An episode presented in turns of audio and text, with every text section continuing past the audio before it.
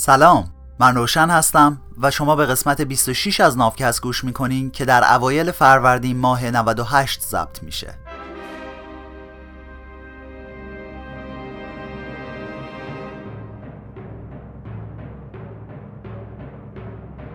تو نافکست ما در حال ترجمه و تعریف کتاب سیپینز نوشته یووال هراری هستیم. امید نافکست اینه که تعصب خود برتربینی از اطرافمون دور بشه. تو دو قسمت قبل از تاریخچه پول و تأثیر طلا و نقره رو اتحاد بشریت گفتم. حالا ببینیم شمشیر فولادی برای این اتحاد چه کرده. این قسمت رویای امپراتوری رومیای باستان به شکست خوردن عادت داشتن. پیش می اومد که توی جنگ درگیریای کوچیکی رو اینور و اونور به حریف واگذار کنن و پشت سر هم ببازن. اما دست آخر مثل همه امپراتوری های بزرگ تاریخ تو جنگ اصلی پیروز می شدن. اون امپراتوری که نتونه جلوی نسیم یه شکست جزئی سر پا بمونه یه امپراتوری واقعی نیست. اما تو عواست قرن دوی قبل از شروع دوران ما خبری از شمال ایبریا یعنی حدوداً همون اسپانیای امروزی به گوش رومیا رسید که حزم و باورش براشون خیلی سخت بود. خبر این بود. ساکنین محلی یه شهر کوهستانی نه خیلی مهم به اسم نومانتیا که از اقوام کلتی یا سلتی شبه جزیره ایبریا یا همون اسپانیای امروزی بودن جرأت کردند و خودشون رو از یوغ رومی ها رهایی دادن. اون زمان رومیا امپراتوری مقدونیا و سلوکیان که بازمونده های اسکندر بودن رو شکست داده بودن. دولت شهرهای سرافراز یونان رو مطیع خودشون کرده بودن از ها هم چیزی جز تلی خاکستر و ویرانه باقی نذاشته بودن و ارباب بیچون و چرای حوزه مدیترانه شده بودن. تو این شرایط هیچکی طرف مردم نومانتیا نبود. تنها سلاح این مردم عشق شدیدشون به آزادی و سرزمین بد آب و هواشون بود. با وجود اینا لژیون ها یا همون لشکرهای رومی پشت سر هم ازشون شکست میخوردن و با فضاحت عقب نشینی می‌کردن. بالاخره سال 134 پیش از عصر حاضر طاقت رومیان تاق شد و مجلس سنای روم تصمیم گرفت تا بهترین ژنرال روم یعنی سکیپیو امیلیانوس رو کسی که کارتاژ رو با خاک یکی کرده بود برای ختم این غائله به نومانتیا بفرسته و یه ارتش خیلی بزرگ با سی هزار سرباز هم در اختیارش گذاشتن. این روحیه مبارزه طلبی و جنگجویی مردم نومانتیا برای اسکیپیو قابل احترام بود و خب ترجیح داد تا نیروهاش رو تو همچین مبارزات بیهودهی تلف نکنه. به جاش اومد دور تا دور نومانتیا یه سری استحکامات ساخت و ارتباطات شهر رو با دنیای خارج قطع کرد. گرسنگی کار خودشو کرد و ذخیره غذایی شهر بعد از بیشتر از یک سال ته کشید. وقتی که مردم نومانتیا فهمیدن دیگه هیچ امیدی نیست شهرشونو به آتیش کشیدن. طبق حکایت رومیا بیشتر مردم شهر خودشونو کشتن تا برده روم نشن. بعدها نومانتیا به نماد استقلال و شجاعت اسپانیایی ها بدل شد.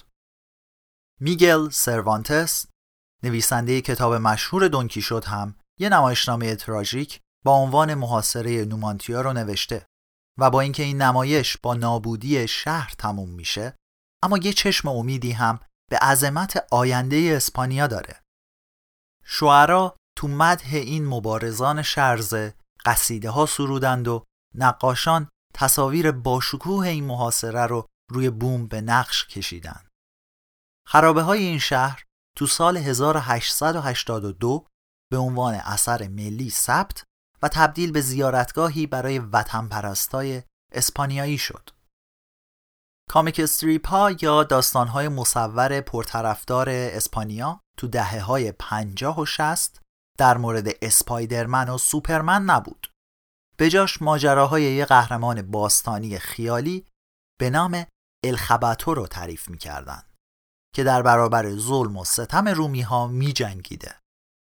تا همین امروزم نومانتیایی های دوران باستان به عنوان نمونه کاملی از میهم پرستی و شجاعت اسپانیا باقی موندن و تبدیل به الگویی برای جمعیت جوون اسپانیا شدند. اما زبون اسپانیولی زیرشاخه ای از زبون لاتینه که زبون اون سردار رومی یعنی سکیپیو بود. و وطن پرستای اسپانیایی با همین زبون به مردم نومانتیا آفرین میگن و تحسینشون می‌کنن. اون زمون زبون مردم نومانتیا یه زبون سلتی بوده که امروز دیگه اثری ازش نیست. نمایشنامه محاصره نومانتیا رو سروانتس به زبون لاتین نوشته بود. و این نمایشنامه از سبک هنری رومی یونانی پیروی می‌کنه. تو نومانتیا خبری از سالن‌های نمایش نبوده. وطن پرستای اسپانیایی که شیفته رشادت‌های اهالی نومانتیا هستند، پیروان وفادار به کلیسای کاتولیک رومن که مقر رهبر این کلیسا تو شهر رومه و خدای این کلیسا ترجیح میده باهاش به زبون لاتین صحبت بشه. یادمون نرفته که اینا همون اسپانیایی وطن پرستن. به همین ترتیب قوانین امروزی اسپانیا هم از قوانین رومی گرفته شده. سیاست اسپانیا روی بنیانهای رومی برقرار شده و معماری و غذاهای اسپانیولی بیشتر از اون که وامدار سلتهای ایبریا باشه به شدت مدیون میراسی هست که رومی ها براشون باقی گذاشتن. چیزی به جز خرابه از نومانتیا باقی نمونده. تازه ما باید سپاسگزار نوشته های تاریخ نگارای رومی باشیم که این داستان رو به گوشمون رسوندن. البته اونا این داستان رو جوری نوشتن که به مذاق مخاطبای رومی خوش بیاد که داستانای بربرهای آزادیخواه رو میپسندن. شکست نومانتیا به دست رومی ها اونقدر تمیز و کامل انجام شد که خود فاتحین اومدن و تو خاطره این شکست سهیم شدن. این از اون داستانایی نیست که ما خوشمون بیاد. ما ترجیح میدیم ببینیم که بدبخت بیچاره های تو سری خور برنده شدن. اما عدالت جایی توی تاریخ نداره. دیر یا زود این بلا سر خیلی از فرهنگ های پیشین هم اومده و اونا تومه سپاهیان یکی از همین امپراتوری های بیرحم شدن و به فنا رفتن. بالاخره این بلا سر امپراتوری ها هم میاد و اونا هم سقوط می‌کنن. اما امپراتوری ها ترجیح میدن که یه میراث غنی و موندگار از خودشون باقی بذارن. تو همین قرن 21 تقریبا همه مردم دنیا از سلاله یکی از همین امپراتوریان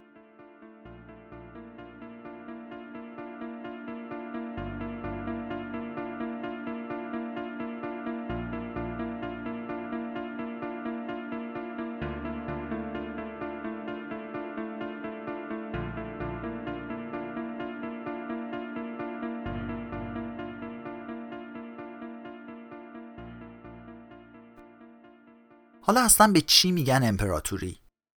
به یه نظام سیاسی که دو تا ویژگی مهم داشته باشه امپراتوری میگن. اولین شرط برای احراز این عنوان اینه که باید یه تعداد قابل توجهی از مردمان متفاوت با هویت‌های فرهنگی مختلف و سرزمین‌های مجزا به فرمان تو باشن. الان می‌پرسی یعنی دقیقا چند دسته از این مردمان؟ بذار بگم که دو سه تا دسته از آدمای مختلف کافی نیست. 20 تا هم که خیلی زیاد میشه. یه عددی بین همین دوتا که گفتم برای قبول شدن به عنوان امپراتوری کافیه. یعنی اگه بیشتر از دو سه تا و کمتر از 20 تا دسته از مردم که تو سرزمین های جدا با فرهنگ مختص به خودشون ساکن باشن و بیان تحت فرمان یه نفر جواب کار ما رو میده. مشخصه دوم یه امپراتوری اینه که بالقوه یه اشتهای سیری ناپذیر داره و مرزهاش تغییر پذیرن. امپراتوری ها می‌تونن بدون تغییر ساختار و هویتشون سرزمین ها و ملت های زیادی رو ببلعن و حزم کنن. امروز کشور بریتانیا مرزهای کاملا مشخصی داره که نمیشه بدون تغییر بنیادی تو هویت و ساختار این کشور مرزاشو جابجا کرد. اما همین صد سال پیش احتمال اینکه هر نقطه از کره زمین بخشی از امپراتوری بریتانیا بشه وجود داشته. قابلیت تغییر تو قلمرو و تنوع فرهنگی فقط یه ویژگی خاص به امپراتوری ها نداده. این خصوصیت ها باعث شدن تا امپراتوری ها نقش اصلی رو توی تاریخ بازی کنن. امپراتوری ها به لطف همین دوتا ویژگی تونستن گروه های قومی و مناطق زیست محیطی متنوعی رو زیر یه چتر واحد سیاسی بیارن و از همین راه بخشای بزرگ و بزرگتری از گونه انسان و کره زمین رو با هم دیگه ترکیب کنن. تعریف امپراتوری اینجا به جای توجه به خواستگاه، نوع حکومت، گستره سرزمینی یا میزان جمعیت فقط از همین دوتا خصوصیت یعنی تنوع فرهنگی و مرزهای انعطاف پذیر گرفته شده. حتما هم لازم نیست که این امپراتوری از دل یه پیروزی نظامی در بیاد. امپراتوری آتن از راه یه همپیمانی داوطلبانه بین دولت شهرهای یونانی حیات خودش رو شروع کرد و تولد امپراتوری هپسبرگ با یه رشته از ازدواجهای سیاسی زیرکانه شکل گرفت. توی پرانتز جالب اینه که امپراتوری آتن برای مقابله با حملات امپراتوری هخامنشی شکل گرفت. یعنی اگه ما بهشون حمله نمی کردیم اونا هم هیچ وقت امپراتوری را نمینداختن شاید آتن هیچ وقت به آتیش کشیده نمی‌شد و اسکندر هم هیچ وقت بهونه برای حمله به ایران پیدا نمی کرد. امپراتوری هبسبرگ هم حدود 500 سال پیش با محوریت اتریش و تمرکزش بیشتر تو حوزه رود دانوب و شرق اروپا بود. پرانتز بسته. لازم هم نبود که حتما یه امپراتور خودرأی کل امپراتوری رو بگردونه. مثلا بزرگترین امپراتوری تاریخ یعنی امپراتوری بریتانیا از راه دموکراسی داره می‌شد. بازم توی پرانتز یعنی این دولت بریتانیا بود که امپراتوری رو میچرخوند و افراد مختلفی که از طرف احزاب به عنوان نخست وزیر انتخاب می شدن این کار رو می کردن. نه نهاد سلطنت. پرانتز بسته. امپراتوری های دموکراتیک یا حداقل جمهوری طور دیگه ای مثل امپراتوری هلند، فرانسه، بلژیک و آمریکا مال دوران مدرن بودن. یه سری امپراتوری هم داریم که مال دوران پیشا مدرنن. مثل امپراتوری های نووگرت تو شمال روسیه امروزی، روم تو ایتالیای امروزی، کارتاژ در تونس امروزی و آتن تو یونان شامل این دسته میشن.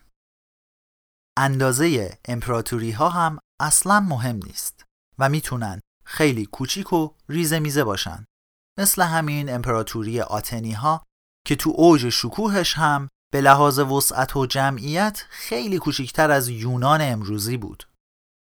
امپراتوری آزتک ها تو قاره آمریکا هم کوچکتر از اندازه مکزیک امروزی بود.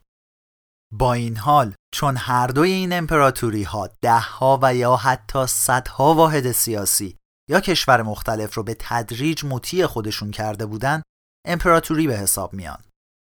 اما مکزیک و یونان امروزی دیگه امپراتوری نیستن. آتنیا به بیش از 100 تا دولت شهر سابقا مستقل حکومت می‌کردند و اگه بخوایم به اسناد مالیاتی آزتک ها اعتماد کنیم ظاهرا امپراتوری آزتک هم شامل 371 قبیله و مردم متفاوت از هم بود.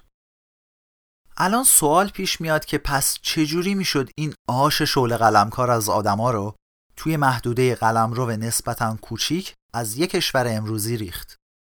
جواب اینه که اون موقع می‌شد این کارو کرد چون زمان قدیم مردمان متمایز خیلی بیشتری وجود داشتند تا الان که هر کدومشونم به نسبت مردم عادی امروزی جمعیت کمتری داشتن و قلمرو کوچیکتری رو اشغال می‌کردن. مثلا وقتی همین امروز خیلی سخت میشه آرزوهای فقط دو دسته از آدمیانی که تو سرزمین بین دریای مدیترانه و رود اردن قرار گرفته را ارضا کرد زمان پیامبرای بنی اسرائیل خیلی راحت ده ملت، قبیله، پادشاهی کوچیک و دولت شهر جا می شده. یکی از دلایل اصلی کم شدن جدی تنوع آدما همین امپراتوریا بودن. این قلتک بزرگ سلطنتی به تدریج ویژگی های بی همتای مردمان زیادی مثل اهالی نومانتیا رو نابود کرد تا گروه های جدیدتر و خیلی بزرگتری با اون مردم بسازه.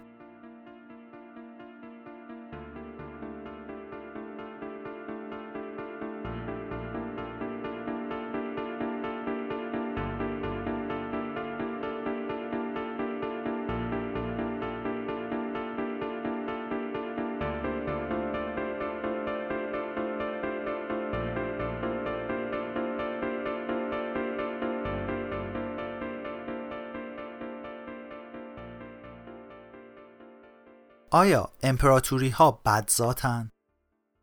تو دور زمونه ما صفت امپریالیست بعد از صفت فاشیست تو رتبه دوم از واژه‌نامه فحشای سیاسی وایستاده.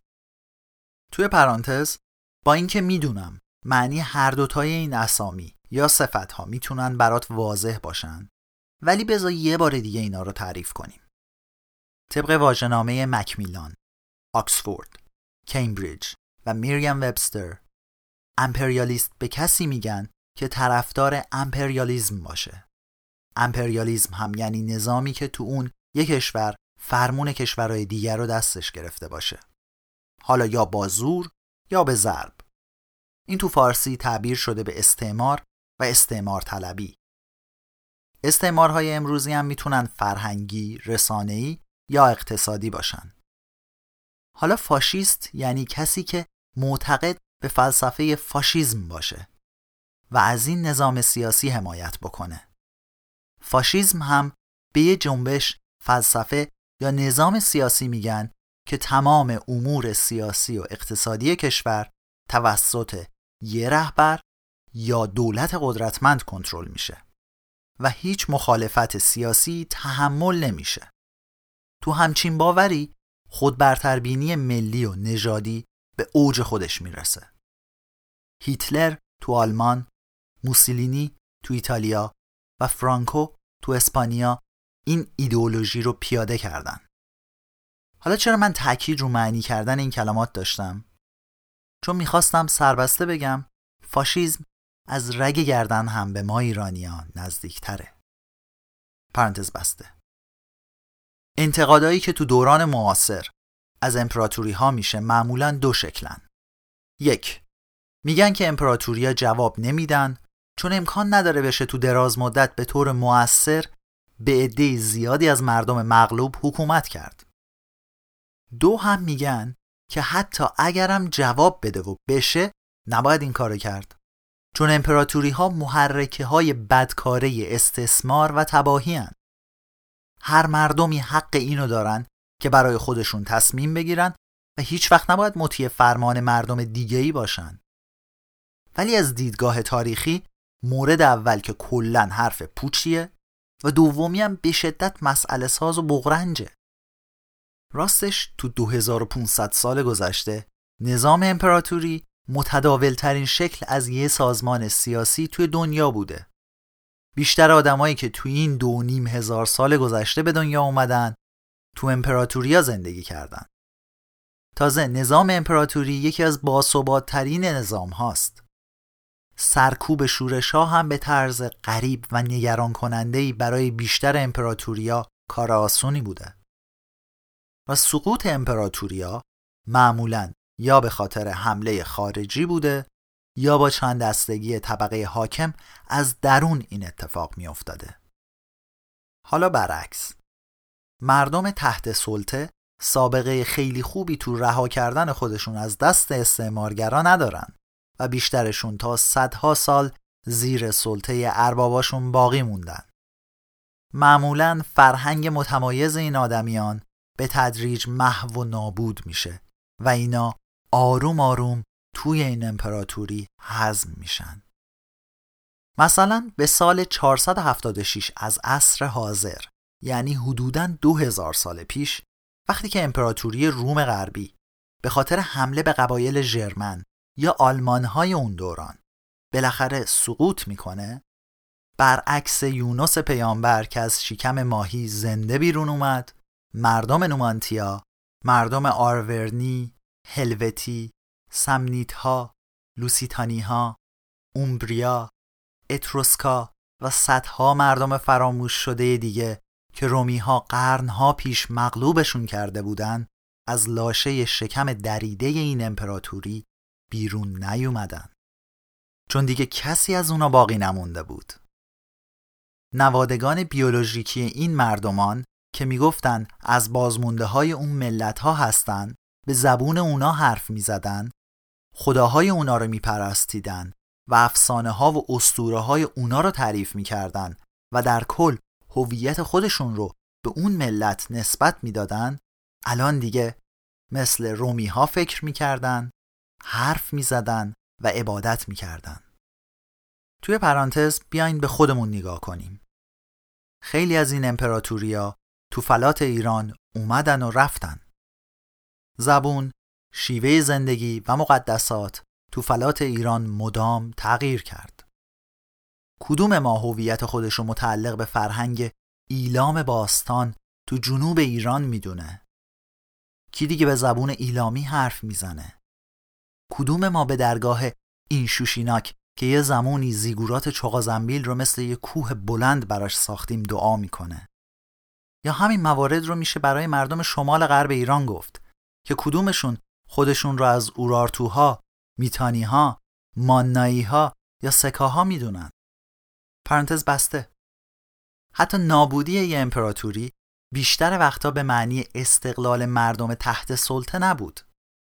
وقتی یه امپراتوری عقب نشینی می‌کرد یا از هم میپاشید به جاش یه امپراتوری نوظهور میومد وسط و خلع حضورش رو پر می‌کرد. بیشتر از هر جای دیگه ای این ماجرا تو خاورمیانه خودش رو خوب نشون میده. این تعادل قدرتی که امروز بین منظومه ای از نهادهای سیاسی مستقل با مرزهای کم و بیش باثبات تو منطقه خاورمیانه وجود داره تقریبا تو چند هزار سال اخیر هیچ وقت وجود نداشته. حدوداً سه هزار سال پیش تو صده هشتم قبل از عصر حاضر آخرین باری بود که خاورمیانه همچین شرایطی رو تجربه کرده. از صده هشتم قبل از عصر حاضر که امپراتوری نو آشوری سر و کلش پیدا شد تا وسط های قرن بیستم که امپراتوری های انگلیس و فرانسه بساتشون رو جمع کردن و رفتن خاورمیانه مثل این چوب مسابقات دوی امدادی مدام بین امپراتوریا دست به دست می‌شد. وقتی هم که این چوب از دست فرانسویا و انگلیسیا رو زمین افتاد خبری از آرامی ها، آمون ها، فنیقی ها، فلسطینیای باستان، معب ها، ادومی ها و هیچ کدوم از مردمی که آشوری ها شکستشون داده بودن نبود. چون اونا خیلی وقت بود که از صحنه روزگار پاک شده بودن. اما بازم یهودیا، ارمنیا و گرجی ها رو حساب بعضی مدعاها میگن که از بازمونده های مردم باستانی خاورمیانه هستند. خود همین استثناها با اینکه تا حدی اقراق شده هستند نشون میده که بالاخره یه قانون کلی وجود داره. یعنی ناگفته پیداست که راه و رسم سیاسی اقتصادی و اجتماعی یهودیای امروزی بیشتر از اینکه مدیون رسم و رسوم پادشاهی باستانی یهودیه باشه وامدار امپراتوری هایی هست که تو دو هزار سال گذشته بهشون حکومت کردن. یعنی اگه داوود پیامبر یا به قول خودشون داوود شاه همین امروز به یکی از کنیسه های خیلی سنتی تو اورشلیم یا همون بیت المقدس سر بزنه به شدت گیج میشه. چون می‌بینه که اونجا مردم لباسای اروپای شرقی رو پوشیدن به یکی از گویش های آلمانی به نام ییدیش حرف می‌زنن و تمام وقت دارن در مورد معنی و تفسیر تلمود یا همون قوانین شرع یهود که به خط بابلی نوشته شده بحث می‌کنن. در صورتی که تو پادشاهی یهودیه باستان نه کنیسه ای وجود داشته نه خبری از نسخه های تلمود و نه حتی کتیبه های تورات بوده.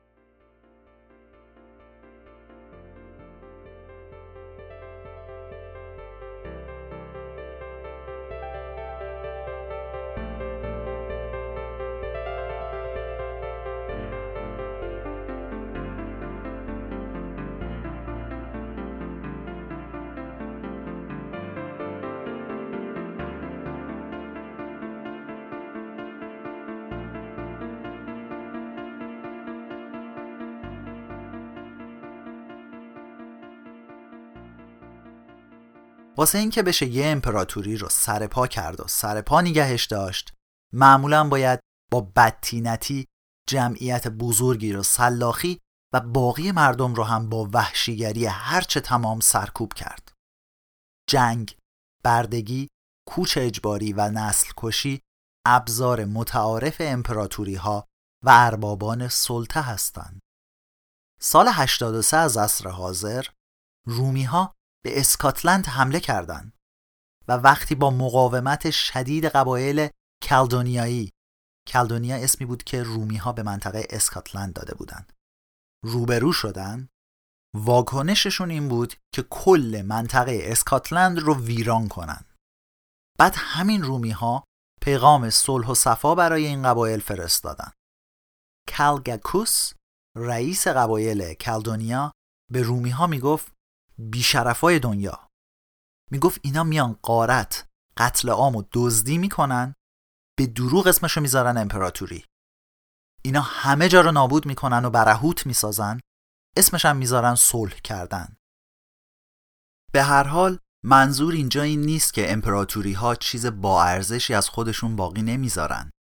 اینکه بیایم بگیم همه امپراتوری ها بدن و همه رو با یه چوب بزنیم به یه چشم ببینیم و میراث های امپراتوری ها رو از بیخوبون رد بکنیم یعنی اینکه بخش بزرگی از فرهنگ بشر رو نادیده گرفتیم سران امپراتوری سودی که تو فتوحاتشون به دست می آوردن رو بجز تأمین اعتبار برای ارتش ها و استحکامات نظامیشون خرج فلسفه، هنر، عدالت و کارهای خیر هم می‌کردن. وجود بخش بزرگی از موفقیت های فرهنگی بشر مدیون بهرهکشی از جمعیت های مغلوبه. سود و رفاهی که امپراتوری روم آورده بود به سیسرو، سنکا و سنت آگوستین که همه از فیلسوفای رومی هستند این فرصت رو می‌داد تا بشینن فکر کنن و بنویسن بدون استثمار مردم هند توسط مغولها مغولان نمی‌تونستن ثروتی رو که برای ساخت بنای تاج محل لازم بود رو جمع کنن و خب بدون سودی که از استانهای اسلاوی، مجاری و رومانیایی به امپراتوری هبسبرگ می رسید نمی‌شد حقوق و مزایای موسیقیدانهایی مثل موتسارت و هایدن رو پرداخت کرد. هیچ نویسنده کلدونیایی سخنرانی کالگاکوس رو برای آیندگان ثبت نکرد. ما باید سپاسگزار تسیتوس که یه تاریخنگار رومی بود باشیم که از این سخنرانی خبر داریم. راستش احتمالا تسیتوس حرفای این سخنرانی رو از خودش درآورده باشه. امروز اغلب صاحب نظرات جمیعا میگن تسیتوس این سخنرانی رو از خودش بافته که هیچ اون شخصیت کالگاکوس رئیس قبیله کالدونیایی ها رو هم از خودش ساخته تا بتونه نظر طبقه بالای جامعه روم و همینطور نظر خودش در مورد کشورشون رو از زبون این شخصیت بگه ما حتی می‌تونیم نگاهمون رو از هیته فرهنگ و هنر طبقه بالای جامعه رد کنیم و به جاش روی دنیای مردم عادی متمرکز بشیم اون وقت اونجا هم می‌تونیم تاثیر بازمونده های امپراتوری ها رو تو بیشتر فرهنگ امروزی ببینیم. زبون هایی که به زور شمشیر امپراتوری ها به پیشینیانمون تحمیل شده بودن همون زبونایی هستند که بیشترمون امروز برای گفتگو، اندیشیدن و رویا پردازی ازشون استفاده می‌کنیم. مثلا بیشتر اهالی شرق آسیا به زبون امپراتوری هان صحبت می‌کنن و تخیل می‌زنن.